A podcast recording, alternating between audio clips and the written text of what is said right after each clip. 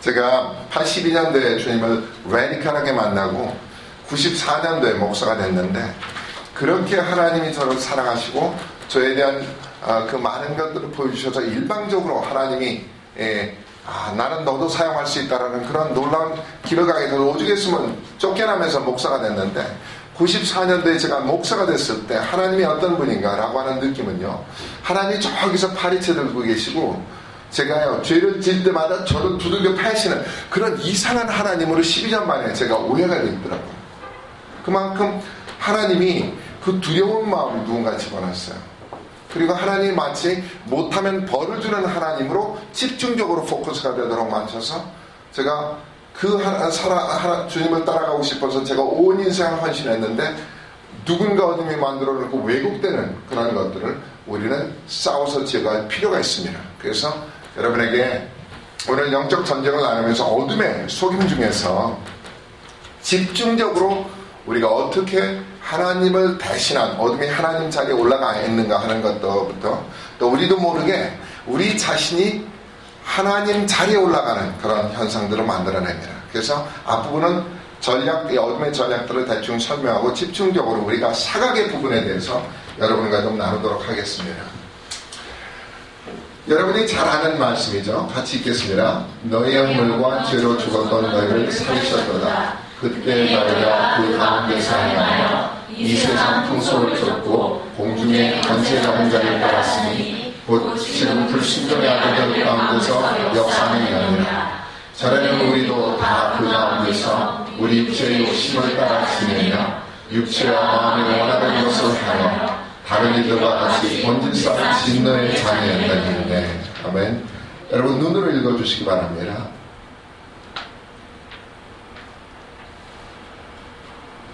눈으로 읽어주십시오. 고린도서 4장 4절.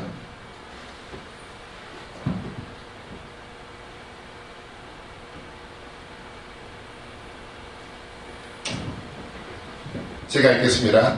우리 싸우는 병기는 육체에 속한 것이 아니요 오직 하나님 앞에서 견고한 죄를 파는 강력이라 모든 이론을 파하며 하나님이 아는 것을 대적하여 높아진 것을 다 파는 하나님의 능력에 대해서 말씀하시죠.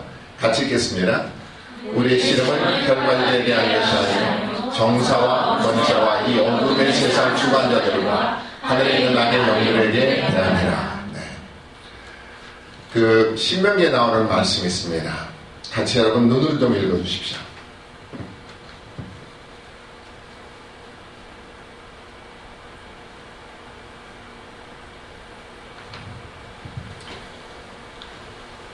여러분들이 영적 전쟁에 관한 것을 우리 경환 형제님이 아주 강조하시는 부분이기 때문에 아마 여러 번 들으셨으리라고 생각을 합니다.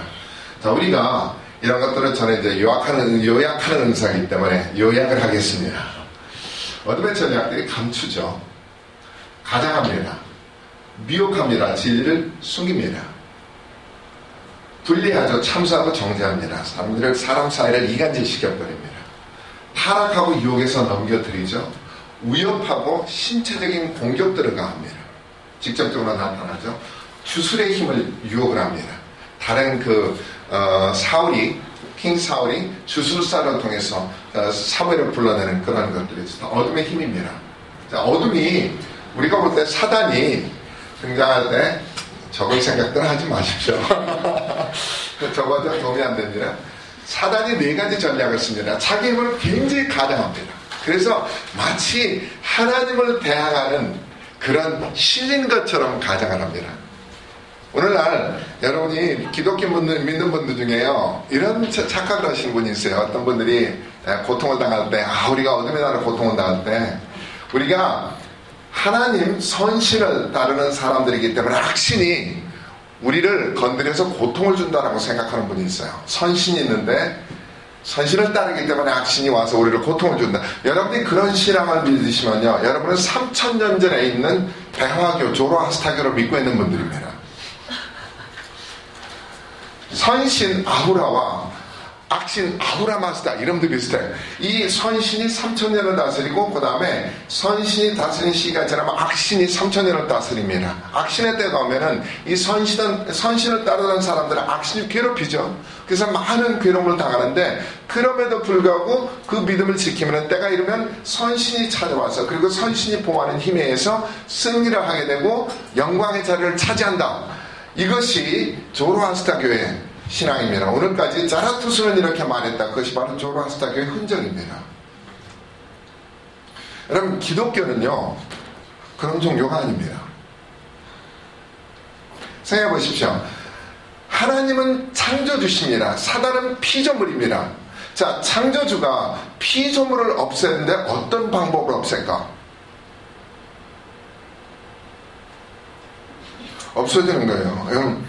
이렇게 하면 없어지는 말씀으로 온 우주를 창조하셨는데 출현할 거면 끝나는 겁니다. 그러면 사단은 없어지는 건 없어지는 거예요. 끝나는 거예요. 그런 뭐 그런 하나님인데 우리가 마치 하나님 선실에게 속해 있기 때문에 무슨 악신이 우리를 건드리는데 하나님이 어쩔 줄 몰라면서 이런 신앙을 가지고 있는 거예요. 여러분 참 위험한 신앙입니다. 사단이 자기의 능력을 과장하는 그런 거죠. 또 하나 사, 단의 특징은요, 깍꿍거리면서 나 없다라고 하는 거야. 사단은 없다. 그래서 지옥이란 존재하지 않는다. 사단은 인간이 악을 행하기 때문에 만들어지는 악의 형태가 바로 지옥이고 사단이라고 이름을 붙인 것이지 그 본체는 인간이 도덕적으로 살면 악의 존재는 존재하지 않는다. 이렇게 해서 자기가 없다라고 합니다. 수많은 오늘 기독교들도 기독교인들도 지옥에 대해서 설계하는 걸 두려워해. 세 번째는 무슨 착한 귀신 여러분 도깨비 방맹 얘기 있잖아요. 무슨 도깨비가 방망이를 딱 쳐가지고 사람이 잘 되보는 거 이런 얘기를 여러분들도 저희가 있잖아요. 그런 것처럼 그래서 마치 착한 귀신이 존재하는 것처럼 여러분 사단은 가장합니다. 마지막은 귀신 출연해가지고 해가지고 하는 것들 있잖아요. 그거 다 가짜입니다. 마치 귀신이 분위기를 조성해가지고 어떤 출연해가지고 요새는 특별히 많은 거 제가 보면은 지금 영화라든가 TV를 보면요 이거 말할 수 없이 많습니다. 귀신 출연이요 우리나라가 옛날에 했던 거예요. 여러분 귀신은 출연하지 않습니다 제가 귀신이 출연, 저기 뭐 UFO 출연한 거예요. 귀신이 출연한 것들은 전부 다 여러분 가짜입니다. 저는 옛날에 이걸 확실히 믿고 살았기 때문에 뭐가 가짜인지 확실히 압니다. 이거 전부 다 가짜입니다. 여러분. 다 가짜예요. 사단의 존재는 이겁니다. 예수 성도에게 패한 존재입니다. 하나님 안에서 궁극적인 정체는요, 예수와 성도들에게 패한 자입니다. 빛이 어둠이 빛 앞에 절대로 설 수가 없습니다.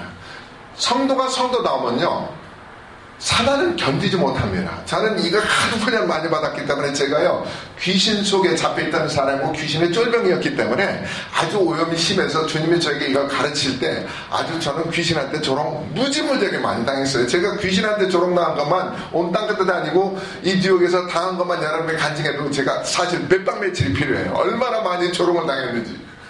아, 쪽팔려요. 지금은 제가요, 지금도 제가 그 이디오피아 땅에서 이름도 안 잊어먹어. 스웨이에서 당한 귀신한테 조롱당한 생각하면 제가 얼굴이 뜨드려요. 예수 성도에게 패한 존재입니다. 두 번째는 불순종의 아들과 우리의 죄 안에서 역사는 아직도 존재하는 조, 존재입니다. 귀신은 없어지지 않았습니다. 불순종의 아들들 안에서 우리 에베소서 2장은 우리의 죄 가운데서 역사하고 영향력을 미치는 존재입니다. 세 번째, 공중의 권세를 잡은 자입니다. 여러분 실체를 잡은 자가 아닙니다. 에어를 잡은 자지 이 땅은 모든 땅과 피조는 여러분 주님께 속한 것입니다. 단 공중의 권세를 허락하셨다는 것입니다. 마치 지구가 있으면은 지구는 주님 건데 지구의 공기를 어둠이 잡고 있다라 이 뜻입니다. 네 번째로는 삼킨 자를 찾는 존재들입니다. 아직도 영향력이 있어서 그들을 인간 성도를 쫓아다니면서 삼킬 자들을 찾고 있는 존재 이것이 여러분 사단의 현재 모습입니다. 우리가 사단의 보편적인 전략은요 하나님 대학을 해요. 알라라는 이름은 하나님인데 사실 사단입니다. 여러분이 그 알라의 정체를 보시면은요 오늘날 왜 이슬람이 그렇게 기독교에 대적이 되고 마지막 끝에 싸움이 이슬람과 이슬람과 기독교가 맨 마지막에 대적의 모델로 되어야 되는 거 하는 것들 여러분이 이해하실 필요가 있습니다. 세계, 세계 4대 종교는요, 기독교, 이슬람, 그 다음에 불교, 힌두교입니다. 왜 힌두교와 불교는 그렇게 기독교의 대적이 되지 않고 이슬람이 유독 대적이 될까 하는 것입니다. 저는요, 평생 동안 아마 천국 갈 때까지 풀지 못하는 숙제가 하나 있어요. 하나님, 왜 그 사우디에게 기름을 그렇게 많이 줘가지고, 왜 오늘 중대에다 그렇게 이슬람 믿는 사람들에게 힘 실어 주셔가지고, 오늘 우리 기독교가 그 분들하고 싸워야 되나요? 농자는 못 쓰겠네 이게 제가 아직도 천국 갈 때까지 제가 궁금해. 그들이 기름만 없으면요, 끝나는 거라고요. 아무것도 없어요. 그럼 하나님께부터 세력을 실어주는 거. 마치 사단이 오늘 살아남아서 우리를 괴롭혀야 되는 어떤 존재가 되는 것처럼 이슬람이 있어야 되는 그런 존재들의 하나님 어떤 계간에선 이슬람이 존재하고 마지막 큰 전쟁이 일어나는데 이슬람과 전쟁이 일어나도록 돼 있는데 그 이슬람이 자는 알라라는요 이름은 하나님인데 속성은 사단입니다.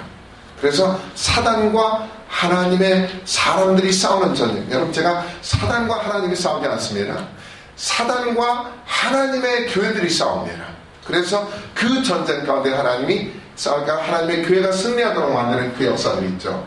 두 번째는 원수를 피하게 만듭니다. 대적하지 못해. 그래가지고 도망갑니다. 빛이 어둠을 도망가는 거예요. 여러분 이게 말이나 돼요? 저는 하도 질문들이 많아가지고 이 무지무지하게 하나님에서 질문을 많이 하는데 이런 질문이에요. 하나님 천국에서 미, 미가엘과 사단이 싸우면 누가 이길까요? 미가, 미가엘은 여러분 천사 군대장입니다. 천사 군대장입니다. 미가엘과 사단이 싸우면 누가 이길까요? 오브코스 미가엘이 이기지. 그럼 이 땅에서 미가엘과 성도들과 미가엘보다 더 큰 게 성도입니다. 성도와 사단이 싸우면 누가 이길까요? 사단이 이기지. 이 원리도 재밌어요. 자, 피해, 도망가. 계속 사람들이 힘이 있는데 도망가는 거예요. 빛이 어둠을 피해서 도망가는 현상들이 생깁니다. 이게 세 번째는 인간의 이성적인 시각으로 인간 중심적으로 합리적으로 신앙을 생각해요. 아, 신앙이란 이런 거에서 신학이 마치 신앙인 것처럼 생각해요. 신학적으로 하나님을 설명하면 하나님이 다 설명되는 줄 알아요. 그죠? 그 다음에는 기복적인 현세적인 신앙, 나 중심적인 신앙 이 네 가지로 사단이 착각을 일으키는데 적극적인 전략들을 이렇게 핍니다. 하나님 대신 사단이 들어가 있고 그 다음에 인간이 하나님을 그 사단을 피하는 현상들 성도가 사단을 피하는 현상들이 생기는 적극적인 방법이 있는가 하면은 소극적으로 타락시켜서 움츠러들게 만드는 전략들이 있습니다. 사단이 네 가지 전략을 다 쓰죠. 이것이 여러분 밖에서 일어났으면 좋겠는데 여러분 안에서 일어나는 전쟁입니다. 우리는 지금 양쪽 공격을 얘기할 때 많은 경우에 밖에서 여러분이 기도하신 거와 전혀 여러분이 기도하시면서도 힘든 게 뭐냐면은 저쪽만 나라를 공격했으면 좋겠는데 그놈의 사단이 여러분도 공격하고 있기 때문에 여러분 아니 전쟁터고 쑥대밭이 되는 거예요. 그래서 이기고 싶은데 많은 경우 침입니다. 주님이 괜찮다 하시니까 괜찮죠? 사실 우리는 굉장히 많은 전쟁을 하되 백전백패 뭐이 상태로 저희들이 전쟁을 치르고 있습니다. 그런데 주님께서 한 번의 승리하면 우리 주님이 기뻐 뛰시면서 잘했다 잘했다 하시는 거 그런 거 참 이상한 거예요. 마치 우리가 걸음마 배우는 아이가 100번 쓰러졌는데 한번탁 걸으면 엄마가 온 세상에 자기 것처럼 되는 그런 기뻐하시는 하나님 우리 하나님 이게 참 신기하신 하나님이에요. 자, 내 안에서 일어나는 이 영적 전쟁들에 관해서 우리가 특별히 첫 번째로 우상을 화살표가 여기가 우상이 하나님 자리에 올라가 있는 원리들에서 잠깐 설명하겠습니다. 지금부터 4천년 동안, 6천년 동안 어둠이 인류 문화가 발전하고 나서 만든 모든 현상들은 우리가 이렇게 설명할 수 있습니다. 우리가 우주 안에 진리라는 거기 그 보좌가 있다고 하시죠. 그 보좌에 진리라고 쓴 분이 앉을 수 있는 분은 하나님 한 분밖에 없습니다. 진리라는 것은 모든 것이 흔들려도 흔들리지 않는 것입니다. 모든 것은 기준이 안 돼도 이것은 기준이다 라고 할 수 있는 그것이죠. 마치 우리가 센티미터 자를 얘기할 때 영국 그리니치에 있는 그 자, 그런 것처럼 우리가 가치 따라할 때 금을 기준으로, 금화를 기준으로 해서 가치를 계산하는 그런 것처럼 모든 것이 변동이 돼도 변동되지 않는 기준치, 특별히 선과 학을 결정짓는 것, 우주를 운행하시는 중심축, 여기에 앉을 수 있는 분은 온 우주에 누구밖에 존재하지 않는가? 하나님 한 분밖에 존재하지 않습니다. 그런데 하나님께서 뭐라고 하시냐면은 내가 너희들을 만들고 선악과는 먹지 말라. 그리하면 복을 받으리라 해서 하나님께서 인간에게 복을 주시고 따르도록 하셨습니다. 그런데 사단이 뱀이 와서 뭐라고 그래요? 괜찮아 먹어도 네가 하나님처럼 되기 때문에 하나님이 너를 못 먹게 하는 거야. 그래서 뱀이 우리를 속입니다. 그래서 인간이 하나님을 옆으로 제끼고 자기가 하나님을 되려고 하는 것들이 첫 번째 기준치가 변동하는 것입니다. 자기가 우상이 되죠. 그게 사단입니다. 그리스 문명이 들어오고 나서 학자들이 학교를 만들죠. 알렉산드리를 중심으로 해서 학교 시스템이 여러분 그리스 신화에 이렇게 되죠. 인본주의 아주 대명사입니다. 그리스는. 그래서 이 학자들이 와서 뭐라고 하냐면 이성이라는 것이 중요하다. 그래서 여러분이 3대 현자들 그리스의 뿌리를 그 미케네 문명에 보면은 우리가 그 저, 저, 소크라테스, 아리스토텔레스, 플라톤 같은 현자 그들을 중심으로 해서 이성론들이 개발돼서 오늘 그리스 문화의 가장 기초를 만들 때 이성, 인간이 생각하고 logic이라는 것이 가장 중요한 것이다. 라고 해서 인간도 인간이 생각하는 게다 중요한 게 아니라 이성을 가진 사람이 진짜야 라고 해서 이성이 진리 보지 않도록 하는 것이 여러분 학교입니다. 그런데 야 네가 인간이 logically 생각할지라도 그것이 검증이 되는 것, 증명이 되고 반복돼서 우리가 테스트를 했을 때 예스랑에서 객관적으로 맞는 사실이 진리지 어떻게 인간이 이성적으로 생각하는 게 전부 다 진리냐 라고 해서 과학이 최고다라고 하는 것이 근대 사상에 들어온 여러분 과학 신본주의 과학 만능주의입니다. 이것이 진리 보좌를 대체 들어갔죠. 그래서 진리란 무엇이냐? 저는 물리 공식이 진리인 줄 알았어요. 수학 공식이 진리인 줄 알았어요. 여러분도 그렇게 배웠잖아요. 났더니 여러분들이 그러잖아요. 가정에서 그러잖아요. 야 돈이 최고지. 무슨 뭐밥 벌어주기를 이랑 옛날에 저희 시대는요. 미대어금대 절대 못 갔어 뭐냐 굶어 죽는다고. 그러면 여러분 모든 가정은 여러분을 사랑하시는 부모님들이 돈 잘 버는 게 최고예요. 오늘날 세상에서 돈 돈이면 만상이 해결돼. 그래서 진리가 뭐냐? 돈이야. 이게 오늘날 물질 만능주의죠.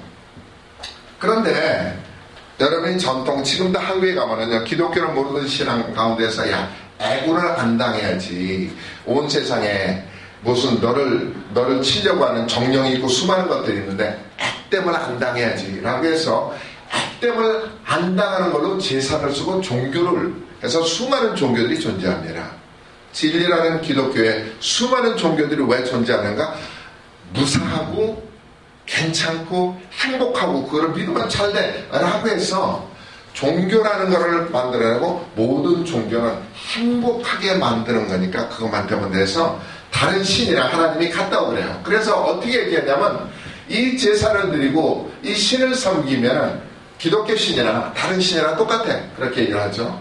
그런데 오늘 우리가 20세기 후반, 21세기가 어떻게까지 밀려왔는가? 이성과 과학이 진리고 이것들은 당신네들이 마음을 편안하기 위해서 그렇게 가는 거 괜찮아. 그러나 그거는 절대 진리가 아니고 그건 당신들이 머릿속에서 만들어낸 게 종교고 진짜는 이성과 과학이 진리야. 이게 지난 4천년 동안 어떻게 하나님을 대신해서 사단이 하나님 자리에 우상으로 앉게 했나 그런 것들입니다. 자, 두 번째로는 우리가 우상을 만들어서 하나님 대신 자리에 만드는 대신 사단을 회피하는 전략들을 써서 사단이 권세를 부리게 합니다. 예를 들어서요, 경찰관이 없으면은요, 그 땅에 무법범, 범죄자들이 천지입니다. 호랑이 없는 땅에 뭐가 판친다고요? 여가 판친다고 옛날에 알죠. 그래서 사단이 자기가 판을 치려면은 누구가 없어야 되느냐? 성도가 없어야 돼. 성도가 있으면 문제가 생기면 자기를 묶는 권세를 하나님이 성도에게 주셨거든요. 그래서 성도가 일단 말로 믿음의 선포로 발동을 해버리면 권세들이 여러분은 묶을 힘이 없어요. 천사들이 와서 묶어버려요. 그러니까 여러분이 믿음으로 선포를 하기 시작하면 묶이는 게 누구냐면 그 녀석들이라고요. 뭐냐? 치안을 담당하는 천사들이 누구에서 파송하느냐? 인간에서 하나님을 믿음으로 고백하고 하나님께서 천사들을 파송해서 사단을 묶기 시작하면은 어둠이 갇히게 되기 때문에 근처에 누가 알짱거리면 안 돼? 성도가 알짱거리면 안 돼. 이해하세요? 성도가 잘 모르겠어요. 자 보세요. 성도는 묵을 힘이 없어요. 사단을, 사단 같은 힘들은 막강한 힘들이에요. 그러면 여러분이요, 생각해보세요. 여러분이 전쟁을 할 때 에베소서 6장에 너희가 전사를 나갈 때 그냥 맨모로 가면은 적군한테 다 맞아주고 그러니까 하나님의 전신 갑옷을 입어야 돼. 그렇게 하잖아요. 갑옷이 없으면 다 죽어요. 왜냐면 그냥 사단은 찌르는 화살들은 여러분 그냥 무사 통과로 여러분 찔러 들어간다고요. 여러분은 어둠을 묶을 권세가 아무것도 없습니다. 하나님이 안 계시면은.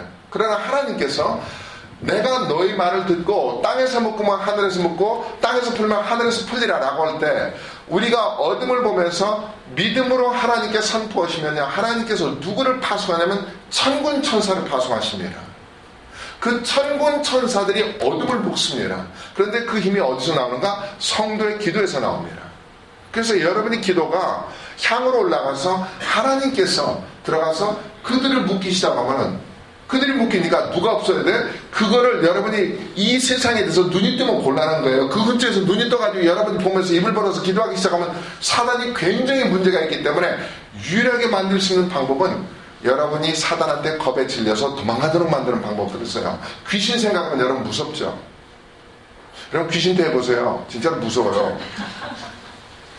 눈앞에서 눈이 확 없어지면서 그래서 이 자매 입에서요 남자도 그런 두꺼운 목소리 나오는 거 여러분 들어보셨어요? 아이고 제가요 오줌이 싸고 그냥 그냥 도망가고 싶더라고요. 그냥 도망가고 싶고 귀신 앞에 그것도 군대 귀신 들린 자매를 보니까 아 나는 군대 귀신이 땅 끝에만 있는 줄 알았더니 이 맨하탄 한가운데 젊은 우리 이세아의 군대 귀신 들린 자매가 있는 거는 나는 그 꿈에도 생각 못했어요. 우리 안에 그런 어, 무서운 생각이 들어서 피하도록 만드는 그런 것들을 여러분이 귀신하고 전쟁을 해보셔야 돼요. 자, 그런데 이 영적 게으름이라는 병은요, 전혀 다르게 여러분이 나도 모르게 여러분이 어둠과의 싸움에서 지도록 만드는 또 하나의 전략이 있습니다.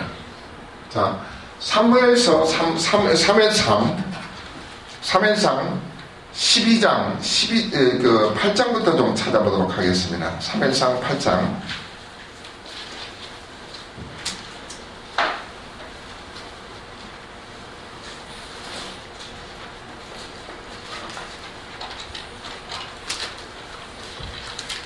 사절 말씀이죠. 3일상 8장 4절에 7절, 4절부터 7절까지 여러분 눈으로 읽어보시기 바랍니다. 이스라엘 모든 장로가 모여 라마에 있는 사무엘에게 나아가, 나아가서.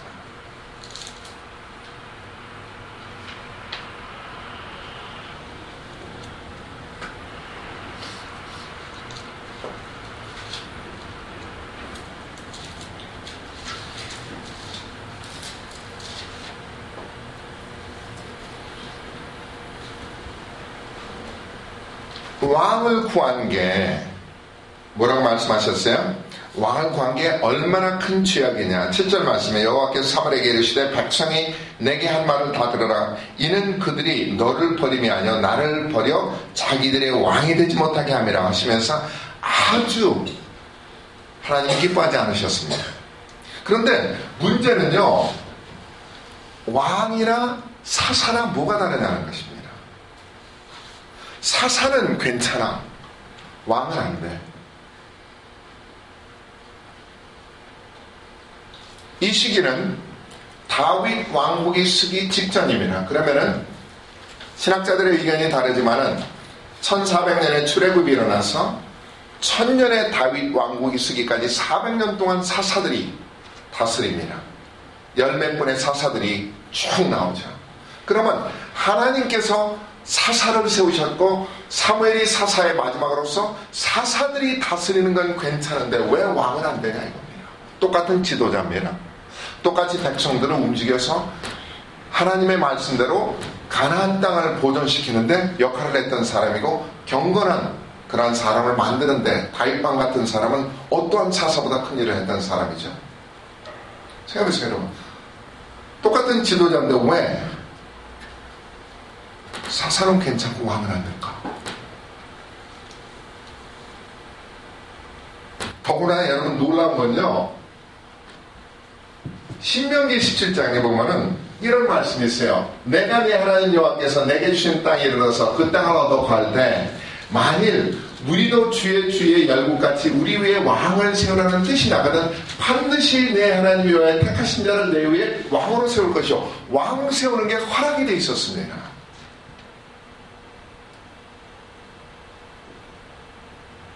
그럼 여러분 생각해서 왕 세우는 게 허락이 돼 있는데 왜 하나님께서 갑자기 그냥 저기 저기 화가 나셔가지고 지금 몹시 심중이 상하셔서 심중이 상하셔가지고 너희들이 왕을 구하는 것이 내가 마음에 안 든다 그러시는 거예요.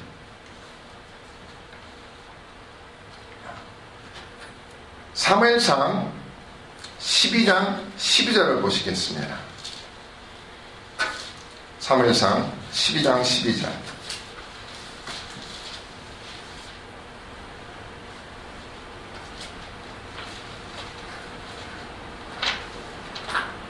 누가 한번 읽어주시겠습니까?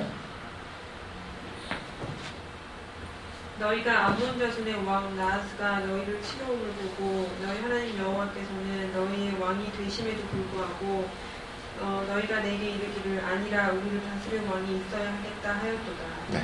지금 전쟁이 나하스는 여러분 암몬 자손 적입니다. 암몬 자손이 쳐들어올 때 원래 어떻게 돼 있어야 되는데 이스라엘 백성들이 어떤 짓을 했는지 좀 보도록 하겠습니다. 먼저 제가 여러분과 나눈 게 있, 을 거예요. 이 부분은 여러분이 좀 이해하시려고 하겠습니다. 이스라엘 백성들이 가나안 땅으로 들어갔을 때 이 백성들이 하나님의 약 백성이라면 네 가지를 동시에 해야 됐었어요. 첫 번째는 남자는 1년에 세 번 성소 앞에 나와서 예루살렘 성전 앞에 나와서 얼굴을 보여야 됩니다. 20세부터 50세까지. 그것은 6월절 절기와 77절 절기와 수장절 절기의 세 번, 약 8일씩 해서 24일을 하나님 앞에서 성전 예루살렘 성전 앞에서 그들이 지켜야 되는 것이 있습니다. 두 번째로는 백성이라면 누구든지 자기 주변에서 고아와 과부가 생기면 만약 그들이 고생하면 하나님께서 내가 너에게 책임을 묻겠다 하셨습니다. 그래서 이 가나안 땅에는 고아와 과부가 존재, 고아와 과부가 있더라도 절대 그들이 굶거나 종이 되거나 고생을 하면 안 됩니다. 왜냐하면 주변에 돌아보는 백성들이 돌아봐야 되기 때문에. 세 번째로는 약속한 땅에서 하나님이 이른 비와 늦은, 비와 늦은 비를 내리시면 그를 통해서 농사일을 하고 그들을 거둬서 가족들이 먹고 주변에 가난한 자들을 나눠주도록 하시는 농부 역할을 하게 하셨어요. 그리고 마지막 전쟁이 나면은 20세부터 50세까지는 모든 것들을 놔놓고 군사로 바로 싸우러 나가야 되는 것입니다. 자 그러면은 이 중에서 남자들이 보통 때 1년 중에 가장 많이 하는 게 뭘까요?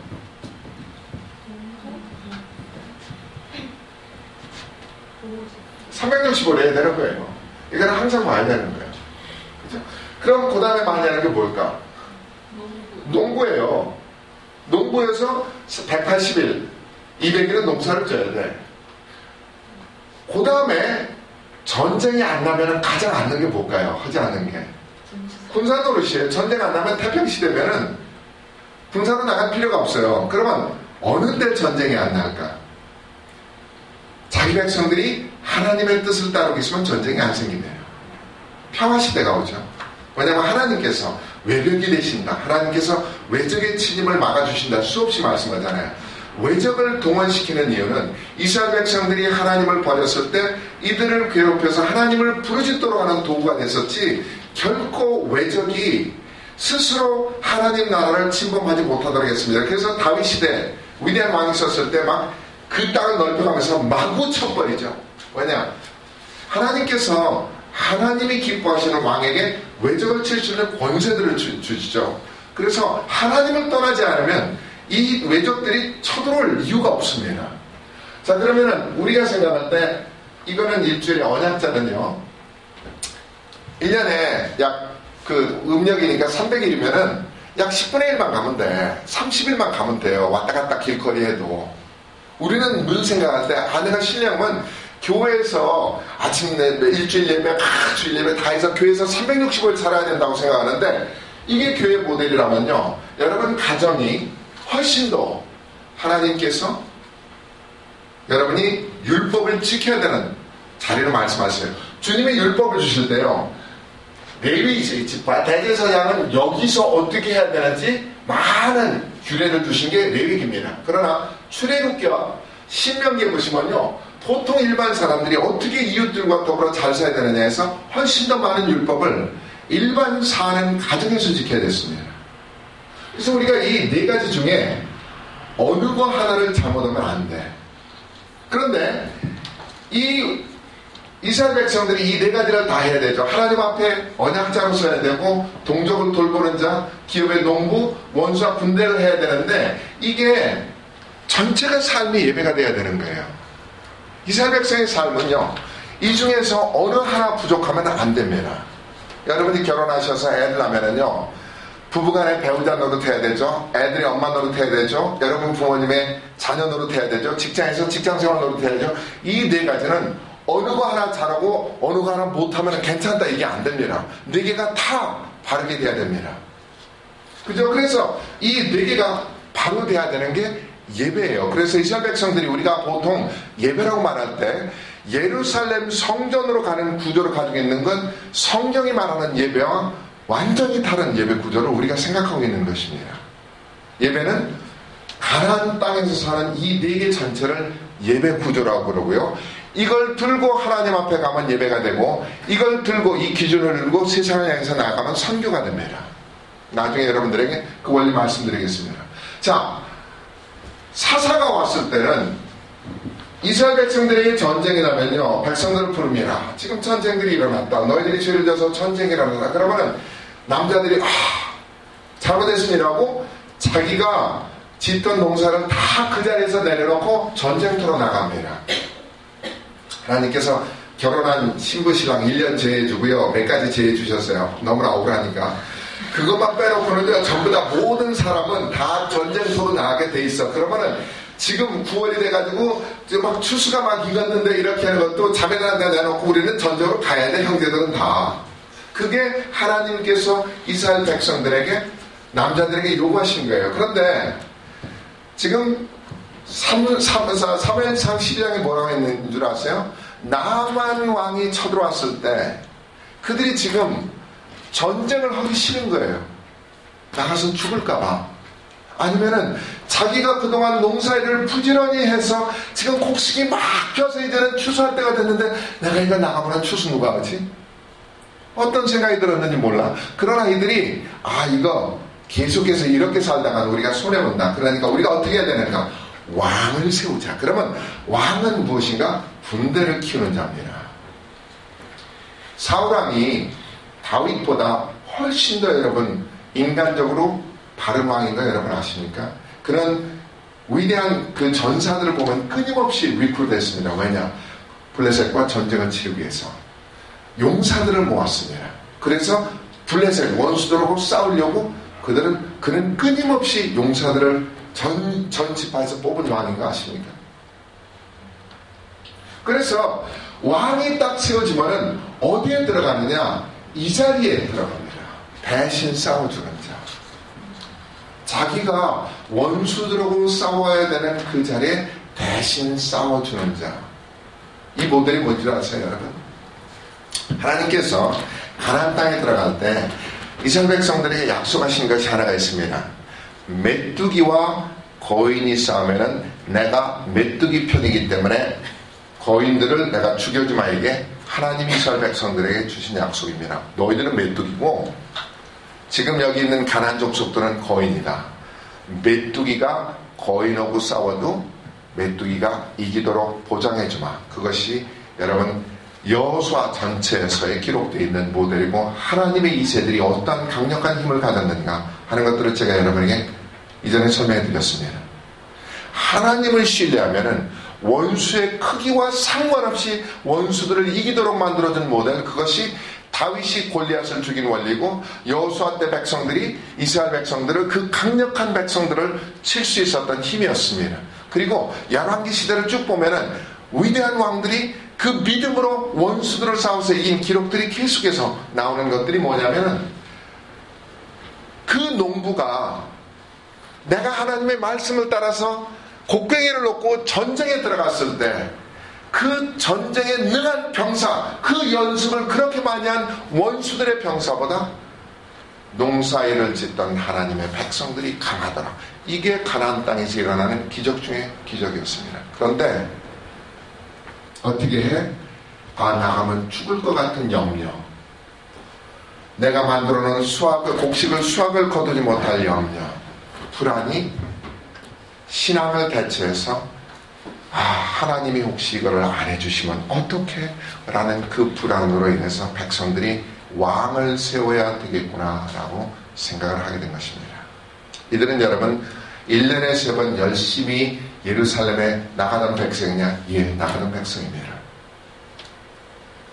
그러나 그들은 자기들의 안전과 자기들의 염려 때문에 원수들과 싸우는 것을 안 하려고 했던 백성입니다. 그래서 여기에 군사를 실패했을 때요. 군사됨을 실패했을 때 여러분 하나님이 유업으로 주신 땅에서 원수들을 지켜 보 원수들로도 지켜 보호하려는 그들을 포기했을 때 나머지 모두 다 실패합니다. 오늘 여러분이 적용이 이렇습니다. 가나안은 예수 그리스도인과 동시에 여러분의 삶입니다. 여러분의 삶 안에 죄가 들어오기 시작했을 때 그 죄를 여러분이 싸워서 밀어내지 않고 그 죄와 타협을 했을 때 그것이 왕이 세워지는 자리입니다. 누군가 내가 목사님한테서 머리 들고 가서 목사님이 나를 기도해 주면은 뭔가 내 죄가 풀어, 지겠지 여러분 꿈 깨십시오. 꿈 깨셔요. 여러분이 지은 죄는 여러분 밖에 해결 못합니다. 하나님 앞에서 십자가 앞에서 목사 타이틀 100개 붙은 사람도 절대로 그거 못합니다. 음식을 앞에 놓고요. 여러분이 먹지 않으면 굶어 죽습니다. 원수들과 싸우는 것도 여러분이 싸우지 않으면 대신 싸워줄 사람은 아무도 없는 게 바로 신앙의 원리입니다. 나의 경건은 나 대신 어떤 사람도 세워주지 못하기 때문에 여러분이 하나님 앞에 섰을 때 여러분이 경건이 무너진 책임을 목사도 지지 아니하고 여러분을 시험 들게 한 그 성도도 지지 아니하고 여러분이 져야 되는 것입니다. 예배의 실패는 우리가 보통 성전에 나가지 않았기 때문에 실패를 한다고 그러는데 사실은 어디서부터 시작하는가? 원수와 싸우려는 불의와 죄와 싸우려는 전쟁이 실패했을 때 대신 누군가 내 대신 아이 저분들이 기도해 주면 내가 교회 가서 예배를 드리고 있으면 제사를 드리고 있으면 하나님께서 내 죄를 못 본 척 해주시겠지 라고 할 때 예배 실패가 일어나는 것입니다. 여러분 기도도 가능한 기도가 있죠. 하나님 앞에 나갔을 때 우리가 번제와 모든 것들을 들고 나가도 하나님께서 받지 않는 이유는 우리의 삶이 죄악과 타협했을 때 하나님께서 우리를 사랑하시지만 우리를 경건케 하시는 그 하나님이 볼 때 내가 지금 들고 오는 죄는 내가 들고 온 그 죄물은 부정하다. 라고 말씀하신 그 단어가 부정입니다. 그러면은 이것이 파괴가 되면은요, 어떻게 되는가? 내가 하나님을 떠나고 나면 그 다음에 다른 사람들이 내 눈에 들어오지 않습니다. 뭐만 보이는가? 내가 가진 모든 것들을 나만 나만 나만 해서 나를 위해서 쓰는 그런 사람들이 되면 그런 사람에게 왜 하나님은 복을 주셔야 될까요? 나만밖에 모르는 그런 사람에게 나만 복 주시옵소서 나만 복 주시옵소서 하나님의 성도가 들을 때 왜 하나님은 그들에게 복을 주셔야 될까요? 우리는 모든 흔들림의 뿌리를 보고 나면은 내가 원수들과 전쟁을 하지 않을 때 경건을 위해서 내가 죄와 싸우려고 하는 그것이 없을 때 우리는 모두 신앙이 무너지게 되는 것입니다. 예배 기초는 어디서 무너지는가? 죄와 싸우는 고난의 길을 내가 택하지 않을 때 여러분 예배는 다 무너지게 되어 있습니다. 죄와 싸우는 고통. 그런데 그 죄 중에요. 가장 무서운 죄가 여호와를 발로 부르는 죄. 여호와를 발과 여호와의 차이를 모르는 죄가 여러분 사단이 우리 속에 쓱 집어넣는 것입니다. 사사기 예.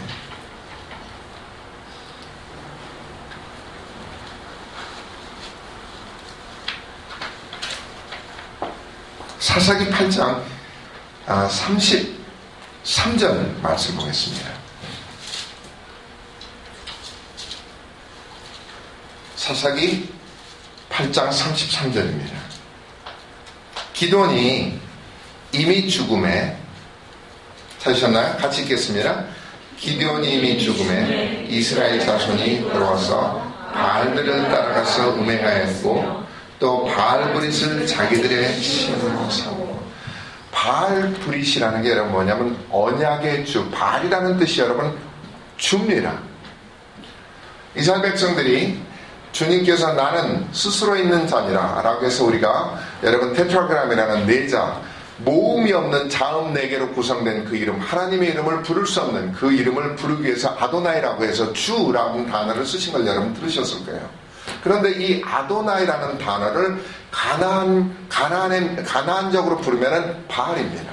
오늘날 하나님을 기독교에서 하나님을 모, 그, 저, 모슬렘들이 부르면 알라처럼 부르는 게 똑같습니다. 그러면서 그들은 우리가 부르는 알라가 바로 너희가 믿는 하나님이야. 이렇게 얘기를 하는데, 바알이라는 주라는 단어와 하나님 여호와라는 단어가 똑같이 아로나이가 주라는 뜻입니다. 그런데 이 바알브릿은 주님의 가장 본질적인 속성을 카피해낸 건데, 언약의 주라는 것입니다. 언약의 주. 자, 그러면 바알 신앙의 목적은요, 제사를 드립니다. 내가 먹고 싶은 것들을 얻고 사람이 풍족하게 살기 위해서 바알에게 제사를 드리면 우리에게 풍요가 임한다. 그것이 바알 신앙입니다. 여러분 여호와 신앙도요. 하나님께 제사를 드리면은 풍요하게 살도록 구조가 똑같이 되어 있습니다. 구약의 구조를 보면요. 제사 드리는 것이 이방인들이 제사를 드리는 거나 바알에게 드리는 제사나 하나님께 드리는 제사나 개, 어, 그러니까 율례로 율법으로 구성된 부분을 좀 제하고 모양은 똑같은 모양을 가지고 있습니다. 다만 이 끝에 제사를 드리고 난 다음에 모양이 다릅니다. 바알 제사 후의 책임은 바알 믿고 열심히 일하면 돼. 바알이 나한테 축복을 주니까 내가 풍요할 거야. 라고 열심히 일하면 됩니다. 그런데 여호와 신앙은 여호와를 믿고 열심히 일해야 되죠. 그런데 또 하나가 있습니다. 죄를 멀리 한다가 같이 겸해야 됩니다. 과거에 지은 죄를 동일한 죄를 짓지 않는다. 고범죄를 짓지 않는다. 화목죄나 속건죄나 모든 죄를 짓지 않는다. 그래서 십계명은요. 너희가 아버지를 공경하라. 아라가 십계명의 하나가 아니라 아버지를 공경하지 않으면 죽임을 당한다가 십계명입니다. 그래서 그 죽임을 당해야 할 자리에 속죄제로서 하나님 제가 잘못했습니다 하고 나면은 그 다음에는 아버지를 공경해야 되는 것입니다. 그 죄를 반복하면은 고범죄로 인해서 죽임을 당합니다. 그래서 바알 신앙과 여호와의 신앙은 제사를 진 후에 책임이 뭐가 다르냐면은 바알 신앙은 여러분 죄 져도 상관없어요. 가서 또 제사 드리면 되는 거예요. 그런데 여호와의 신앙은 하나님이 기뻐하시지 않는 삶을 살지 않는 것. 그래서 삶 가운데서 죄를 떠나야 될 책임이 있는 것입니다. 바울의 신앙이 뭐냐 하는 것은 내가 언약의 준데 언약의 준데 네가 성결하지 않아도 내가 너에게 복을 주겠다 이걸 믿는 것입니다. 내가 경건하지 않아도 내가 너에게 복을 주겠다. 여러분 제가 오늘 좀 아픈 말 하겠습니다. 오늘날 우리에게 신앙에 가장 방해가 되는 것은 십자가입니다. 제가 좀 이상한 말 하나요? 우리의 신앙에 가장 방해가 되는 게 십자가예요. 왜냐? 은혜가 있으니까 내가 죄를 져도 괜찮을 까 하면서 마치 십자가가 내 죄를 커버하는 통처럼 느껴지는 은혜가 있기 때문에 죄를 져도 괜찮을까요? 여러분 성경은 이것을 영적 암에 걸려 들어간다고 얘기해요.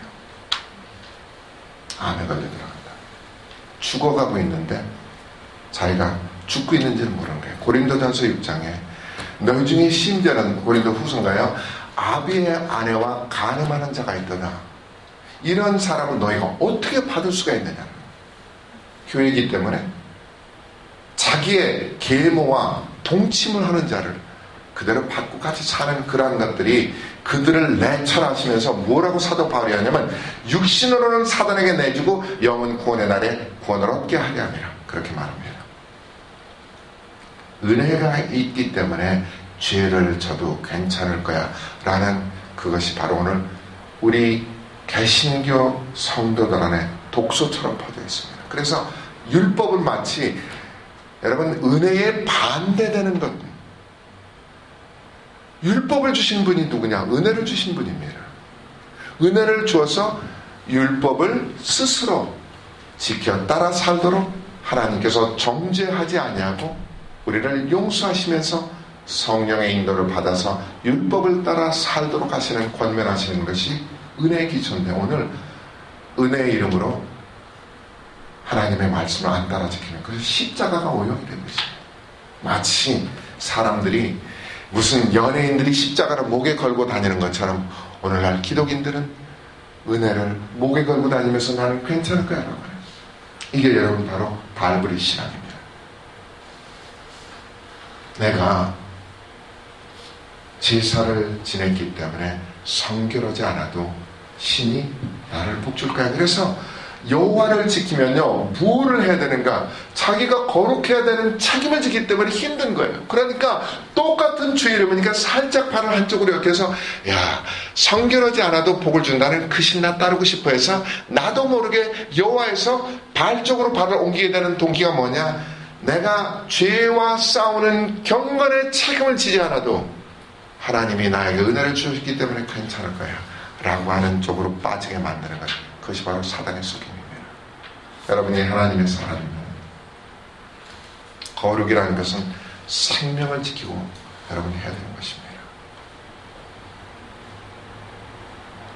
여러분이 하나님의 사람이라면 거룩이라는 것은 여러분 삶 전체에서 생명을 지키고 여러분 싸워야 되는 것입니다. 여러분 생각해 보십시오. 제가 여러분 앞에 서 있는 때만 목사냐 이거예요. 제가 선교사냐. 여러분이 보지 않을 때는 여러분 제가 음란한 행동을 하며 마음대로 제가 코로나에 빠져 있으면 여러분 저를 신뢰하겠느냐는 거예요. 말 주변이 좁고 심지어는 이전에 하나님께서 주신 계시를 제 입으로 논한다 해서 마치 선지자처럼 보이는데 여러분이 제 삶을 알면은 그러한 삶을 알면은 여러분이 저를 신뢰하겠느냐는 거죠. 우리의 직위는 성도나 목사나 선교사나 직분자나 상관없이 하나님이 쓰시게 하려면 우리가 거룩하게 해서 죽도록 자기를 치는 그 싸움에 승리하지 아니하면 우리는 나도 모르게 어둠의 도구가 됩니다.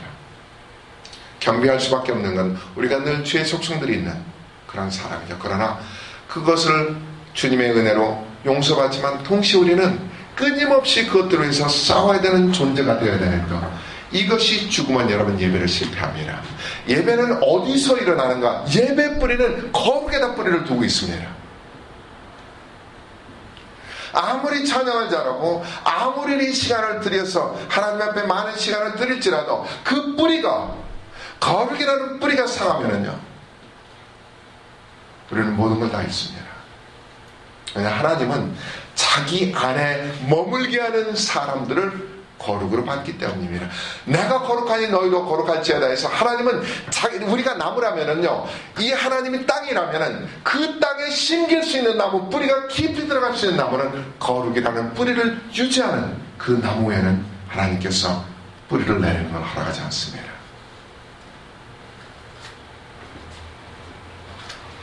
내 신앙이 발의 신앙이냐? 여호와의 신앙이라는 건 하나밖에 없습니다. 자기가 하나밖에 없습니다. 나는 거룩을 지키기 위해서 대가를 지불하면서 지금 싸우고 있는가? 그걸 하시면 여러분 여호와의 신앙이고요. 그걸 안 하고 있으면 여러분은 바알 신앙입니다.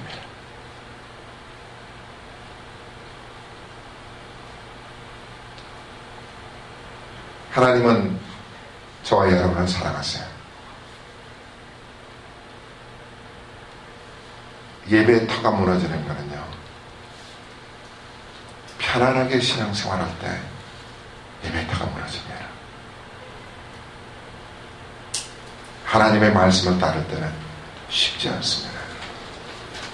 조그만 거 하나 따를 때 내 하던 습관 버려 내가 가족이 떠났던 속성 버려 나와 싸우는 건 여러분 쉽지 않습니다. 남과 싸우는 건 오히려 쉽습니다. 밖에 있는 원수들과 싸우는 것도 쉽습니다. 그러나 내가 원수들에게 속아서 내 안에 가지고 있던 습성들 그것이 주님이 죄다라고 했을 때 아들아 딸아 이것을 버리자 했을 때 이 싸움은 여러분 쉽지 않습니다. 심지어 여러분 탐심, 시기, 질투 저 같은 경우에는 탐식 이런 거 여러분 싸움에서 여러분 너무나 힘든 싸움들이에요. 안 돼. 금식 하나 하려면 여러분 정말 하늘이 노래. 우리의 신앙 가운데서 내가 바알 신앙이냐 여호와 신앙이냐 그것은 하나님만이 아시지만 날마다 싸움이 하나님 제가 오늘 하루를 바알 신앙으로 살았습니까 여호와 신앙으로 살았습니까 라고 할 때 여러분이 예배를 어떻게 드리냐 할 때 우리의 중심 가운데 하나님 제가 거룩을 지키기 위해서 싸웠나요 하시고 여러분 안 싸웠으면 주님 오늘도 십자가로 나갑니다. 주님 다시 용서하시고 저를 거룩게 하시는 힘은 주님이시며 내일 제가 거룩을 위해서 싸울 수 있도록 주님 저를 변화시켜 주십시오 해서 여러분 안에서 오늘 하루를 정리할 필요가 있습니다. 오늘 있는 거를 매개지를 그냥 안수한 걸 그냥 가지고 내일로 가지 마시고 하나님 오늘 제 삶 가운데 제가 발의 신앙을 살았으면 하나님 이거 정리하셔서 요와의 신앙으로 제가 대가를 지불하면서 살도록 하나님 저를 좀 바꿔주세요. 라고 하는 전쟁을 우리는 하루를 정리하면서 일주를 정리하면서 싸울 필요가 있습니다. 여러분 그러시겠습니까? 기도하겠습니다. 하나님 저희 안에는 가장 큰 원수가 저입니다. 다른 어떤 사단의 모든 공격은 하나님, 하나님께서 천사를 보내서 하실 수 있어도 저를 사랑하시는 주께서 제 안에 있는 죄의 문제는 아들아 딸아 네가 이겨라 빛과 소금이다라 하신 그 싸움을 저희들이 스스로 싸우게 하셨습니다. 그래서 하나님 성숙이 하루아침에 일어나지 아니하고 우리가 온전한 삶으로 변화되는 것들이 하루아침에 일어나지 않는 모습이 바로 저희들입니다. 주님. 하나님 저희와 싸울 수 있는 용기를 주십시오. 저희가 거룩하지 않은 것과 싸울 수 있는 용기를 주십시오. 그래서 이 세상과 우리가 어떻게 다른가는 성벽이 바로 서지게 도와주십시오. 그래서 하나님 예루살렘 안에 있어야 되는 사람과 예루살렘 성벽 밖에 있어야 되는 사람이 어떻게 구별이 되는가 우리 삶으로 구별될 수밖에 없는 그것들을 하나님 보게 도와주시고 우리가 그 싸움을 할 수 있도록 지금 도와주십시오. 하나님 저희들이 어린아이입니다. 어린아이를 도와주시고 키워주시는 아버지를 믿습니다. 그러나 하나님 저희가 포기하지 않도록 도와주십시오. 우리의 삶을 포기하지 않도록 도와주시고 이분들이 이 자리를 떠날 때 우리 삶 가운데로 돌아갔을 때 하나님 성령께서 저희들에게 하나님 저의 작은 습관 하나 고치기 원하시면 하나님 그거를 붙잡고 싸울 수 있는 믿음의 용장들이 될 수 있도록 하셔서 이 세상의 어떤 군사와 싸우는 것보다 자기와 싸우는 자는 용기 또다신 주의 말씀을 이루게 하옵소서 감사드리며 예수님 이름으로 기도합니다.